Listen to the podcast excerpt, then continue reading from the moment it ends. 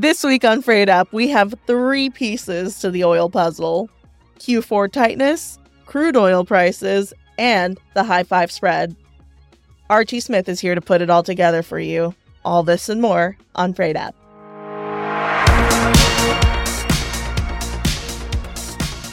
Hello and welcome to Freight Up. My name's Fernanda and I'll be your host as we navigate the seas of freight and commodities. This week's episode boasts a doubleheader with a fuel oil update and a catch-up on the Ferrous Complex with Hao Pei. Let's dive on in. Freight Up!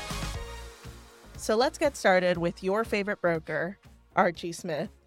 So for the listeners at home, I just want you all to know that the fame has gone directly to Archie's head. He is demanding hair, makeup, catering for these podcast sessions. But aside from that, he's still our favorite broker. So how was the West Ham game? We were cheering them on. Yeah. So we lost 3-1 on Saturday.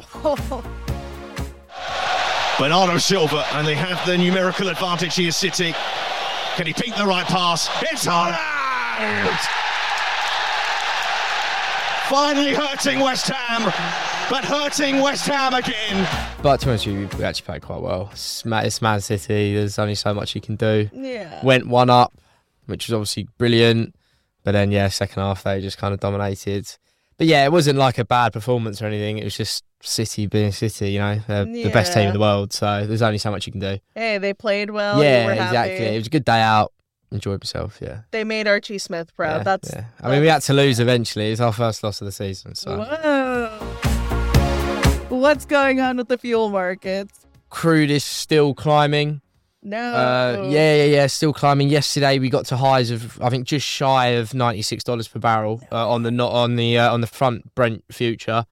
We literally just a few cents off hitting 96. It's come back off today. I don't think that's a kind of a sign of anything to come. I think it's more just uncertainty ahead of basically this week. We've got a lot of bank meetings, US Fed, Bank of England, regarding rate hikes. So there's a lot of those meetings this week. I think some of them might even be today. And so that's just kind of injected the market with a bit of uncertainty. So the price has come off. We're about $1 off today. But, kind of looking at the wider umbrella, it's definitely still climbing just from, Q4 tightness. OPEC and Russia cuts, still very prominent driving force behind this rally. And I think, the market is just kind of worried about a serious supply shortfall for Q4. So Hao has a particular interest in crude this week, but more on that later. What's going on in the rest of the oil world? I think tensions, carrying on with kind of what's happening in the crude, the tensions between OPEC and some of the economies are, particularly in the West, are definitely rising. International Energy Agency kind of came out saying OPEC cuts have been done, to lock off the oil markets, purely for profit reasons from OPEC side. Whereas the Saudi Arabian Energy Minister has come out saying, look, the price cuts have purely been to reduce volatility. They're trying to be proactive and preemptive. So, those are the two sides that are kind of battling against each other on these cuts. So, tensions are definitely high there. So some diplomat is out there, ripping their hair out. Yeah. With cuts and with crude oil, where it's such a prominent commodity, it's never just economical. It's always going to be political, diplomatic. There's a lot of things going on behind it. Either way, Archie will be here to guide you through the waves of the oil market. So. We all hope so. Through the maze. Archie. Yeah. Yeah. We all rely on you. You're basically like the guy from Dune. You're Paul from Dune. You're Sand Jesus. I'll take that. What other bits of news do we have? So if we go more into the fuel and the bunkers, I think I spoke on it last week. It's still the prominent feature of the market is the high sulfur East West, particularly in the prompt front few contracts. It's gone even further down. At the beginning of the week, we traded as low as minus $33 in the October contract, which means the Euro high sulfur fuel oil is trading at $33 premium to the Singapore equivalent grade fuel oil. It's chopping about on a daily basis so aggressively that it's really hard to manage. Speaking to some of the traders that we do business with, they see, one guy we spoke with, he seemed to think that it's definitely got the potential to go even further negative than it already is. And this is just because so many people are buying into this Q4 tightness because of the OPEC cuts. A lot of Russian crude that has been cut is sour crude. So basically, there's not as much high sulfur molecules about in Europe. So the high sulfur European fuel oil, the Rotterdam 3.5% barges, is really getting much stronger against the Sing 380. So that's why people are selling the East West, because they're selling out their 380 positions and simultaneously going into holding the European fuel oil. And that's why we're seeing such a strength in the European complex versus the Sing complex at the moment. That's such an interesting chain reaction. Exactly. And I think it's just all kind of boils down to this Q4 tightness. I think, first of all, when the East-West was really coming off, I think it was just market participants managing the volatility in the high sulfur crack for the euro. But now it does kind of seem, fundamentally that there's going to be a lot of strength in the euro complex just because it's not getting this sour crude for the high sulfur molecules.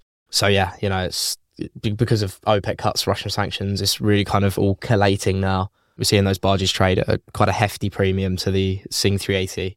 Kind of another more smaller factor that's contributing to that is monsoon season is kind of in swing in southern parts of Asia. And this brings down the temperatures there. I mean, they were having like peak summer temperatures, but as soon as monsoon season hits, the temperatures really cool off. So the demand in those regions for high sulfur fuel oil for power generation has slipped. So the Sing 380 high sulfur fuel oil, which kind of would have been the benchmark for those fuels, used in that as is softer, there's not as much demand. So, that's another reason why it's trading a negative to the European equivalent. I think you just blew my mind. So what does that actually mean for us in this coming week? Well, I mean, I think it means that the front months in the high sulfur East West we could see them slip even further. I must say this morning they are actually bouncing up a little bit. When I left my desk, they were bouncing up a little bit, but I mean, kind of the general consensus, I'd say for this month has been they are just getting hit. There's so much sell-side pressure, and I think, it's just a case of, is that going to continue into Q4? I think so. It seems that the market really are buying into this Q4 rally, just worried about supply tightness. Yeah. So, the sentiment has been set. Yeah. And I mean, another thing it means is, with a softer high sulfur Sing complex, it means that the Sing high five in particular, has really widened because the very low sulfur fuel oil in Singapore has kept fairly stable in comparison to what the high sulfur stuff is doing. So therefore, that high five spread of the the difference in the high sulfur fuel oil to the very low sulfur fuel oil has really, really widened. Last week, it was the front contract, the October contract, that was trading about, I think just over $100, like $110, something like that. So that's $110 difference, whereas now it's like $137. So it's, within a week, that's a crazy. Good $25 spread there, yeah. And this just all ties back into people's sentiment about Q4. Yeah, I would say so, because obviously with that East-West getting sold off, the Sing 380 softer, it's just widening that high five spread for the Singapore. Oh man, it all fits together like a puzzle. It does It does when you explain it, Archie. Appreciate it.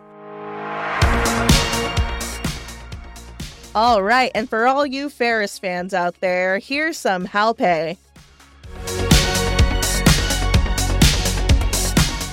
So Hao, last week we saw a 12.21% jump on FOB Australia Coking Coal. What happened?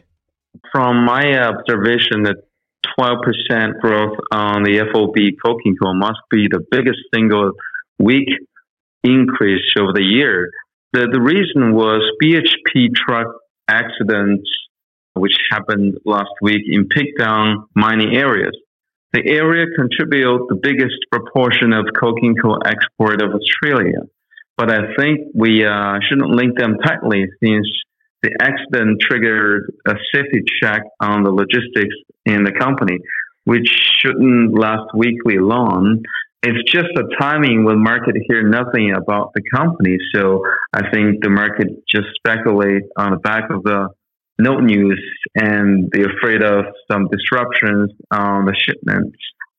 And well, BHP said only some areas were impacted, and they said there should be a conference to discuss the details of including the disruptions of shipments and result of a safety check and any impact on the annual target this week. But yet we haven't heard anything yet. And learning from the history, the operational accident was almost unavoidable in per year, in particular for coking coals.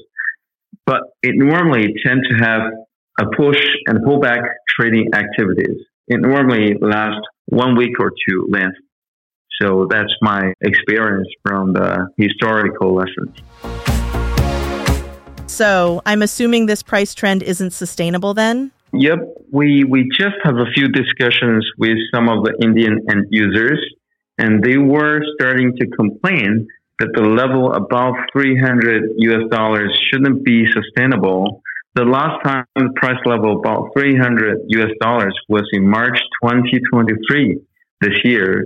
And moreover, China mills started to suffer from marginal loss.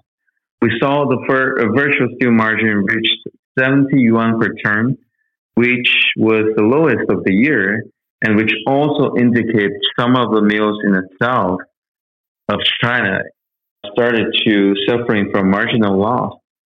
And so in general, we don't believe the price level is sustainable in mid-run. Well, I guess we'll have to keep an eye out on that. What else should we be looking for in the coming week until we see you next time, Hal? I think in general, we should be all focused on the crude oil prices, because crude oil has rebounded for 37% if we looking at WTI, major contract. And the crude oil is one thing that support the entire commodities rebound during Q3. And if the crude oil is keep, let's say, if it's going up another $10, it's probably going to keep the entire ferrous or all the metals at high level.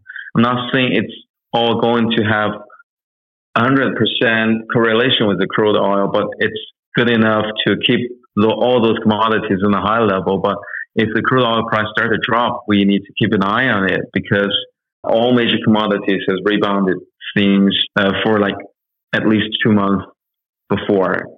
So I think that's a very important thing for us to look at for the coming week. We will definitely do that with the help of the People's Broker, Archie Smith. Hal, thank you so much.